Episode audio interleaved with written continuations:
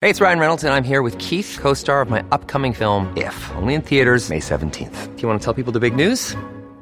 All right, I'll do it. Sign up now and you'll get unlimited for $15 a month in six months of Paramount Plus Essential Plan on us. Mintmobile.com slash switch. Upfront payment of $45 equivalent to $15 per month. Unlimited over 40 gigabytes per month. Face lower speeds. Videos at 480p. Active Mint customers by 531.24 get six months of Paramount Plus Essential Plan. Auto renews after six months. Offer ends May 31st, 2024. Separate Paramount Plus registration required. Terms and conditions apply if rated PG. Welcome back. We have some Alabamians getting out of medical debt thanks to partnerships between a national nonprofit and local nonprofits and churches.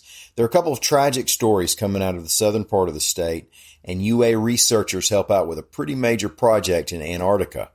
I'm Mike Morgan, and we're down in Alabama.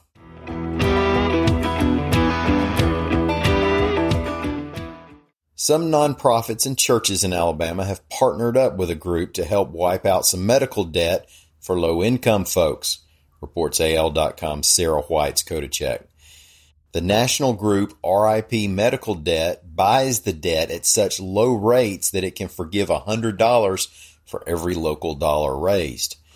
The group was founded in 2014 and it says it has forgiven more than a billion dollars in debt for more than half a million families.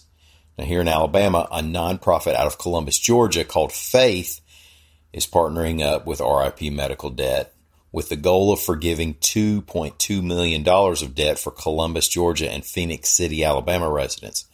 The nonprofit has raised about half of its $22,000 goal to make that happen. St. Luke's Episcopal in Birmingham also partnered up with RIP Medical Debt. This fall, they were able to raise $78,000 in order to forgive just over 8 million in debt for nearly 6,500 families across 14 counties.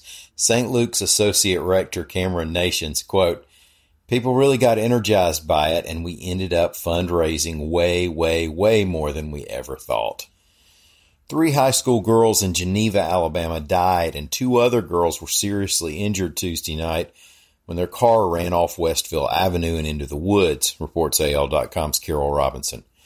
According to reports, the five girls had all been at someone's home for Christmas and were heading somewhere else around 6 p.m. when they topped a hill and lost control and ran into a tree. The girls were all 16 and 17 years old and active in their school, playing volleyball and cheerleading. First Baptist Church Geneva opened its sanctuary yesterday for ministers and counselors to meet with students and families. The girls who died were identified as Cassidy Dunn, Emily Fain, and Addison Martin. A helicopter ambulance pilot died Wednesday night after the helicopter flipped onto its side during a landing attempt in Headland, Alabama, reports the AP and the Dothan Eagle. Headland's just north of Dothan, a few miles up Highway 441. Headland Police Chief Mark Jones said the helicopter was about 30 feet from the landing pad when it flipped. Pilot Douglas Davis was 61, and the Henry County coroner told WTVY TV that he likely had a heart attack but the autopsy is pending. There were no patients on board. Some researchers at the University of Alabama are part of a project that will study some ancient ice buried way down deep in Antarctica, reports Tribune Media Services and the Tuscaloosa News. The role the UA team took was helping develop radar to recover the ice.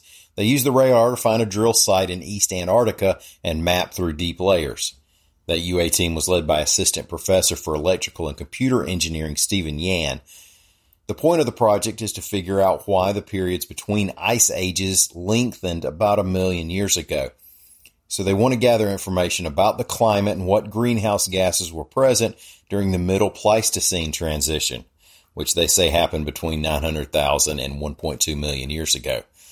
You know, a 300 million year transition period Makes me feel better about how long it took to get through junior college. They're saying that drilling, collecting, and analyzing the old ice will take about six years. Thank y'all for listening. We'll be back here again on Monday. Until then, stop by and see us anytime you want to on the internet at al.com.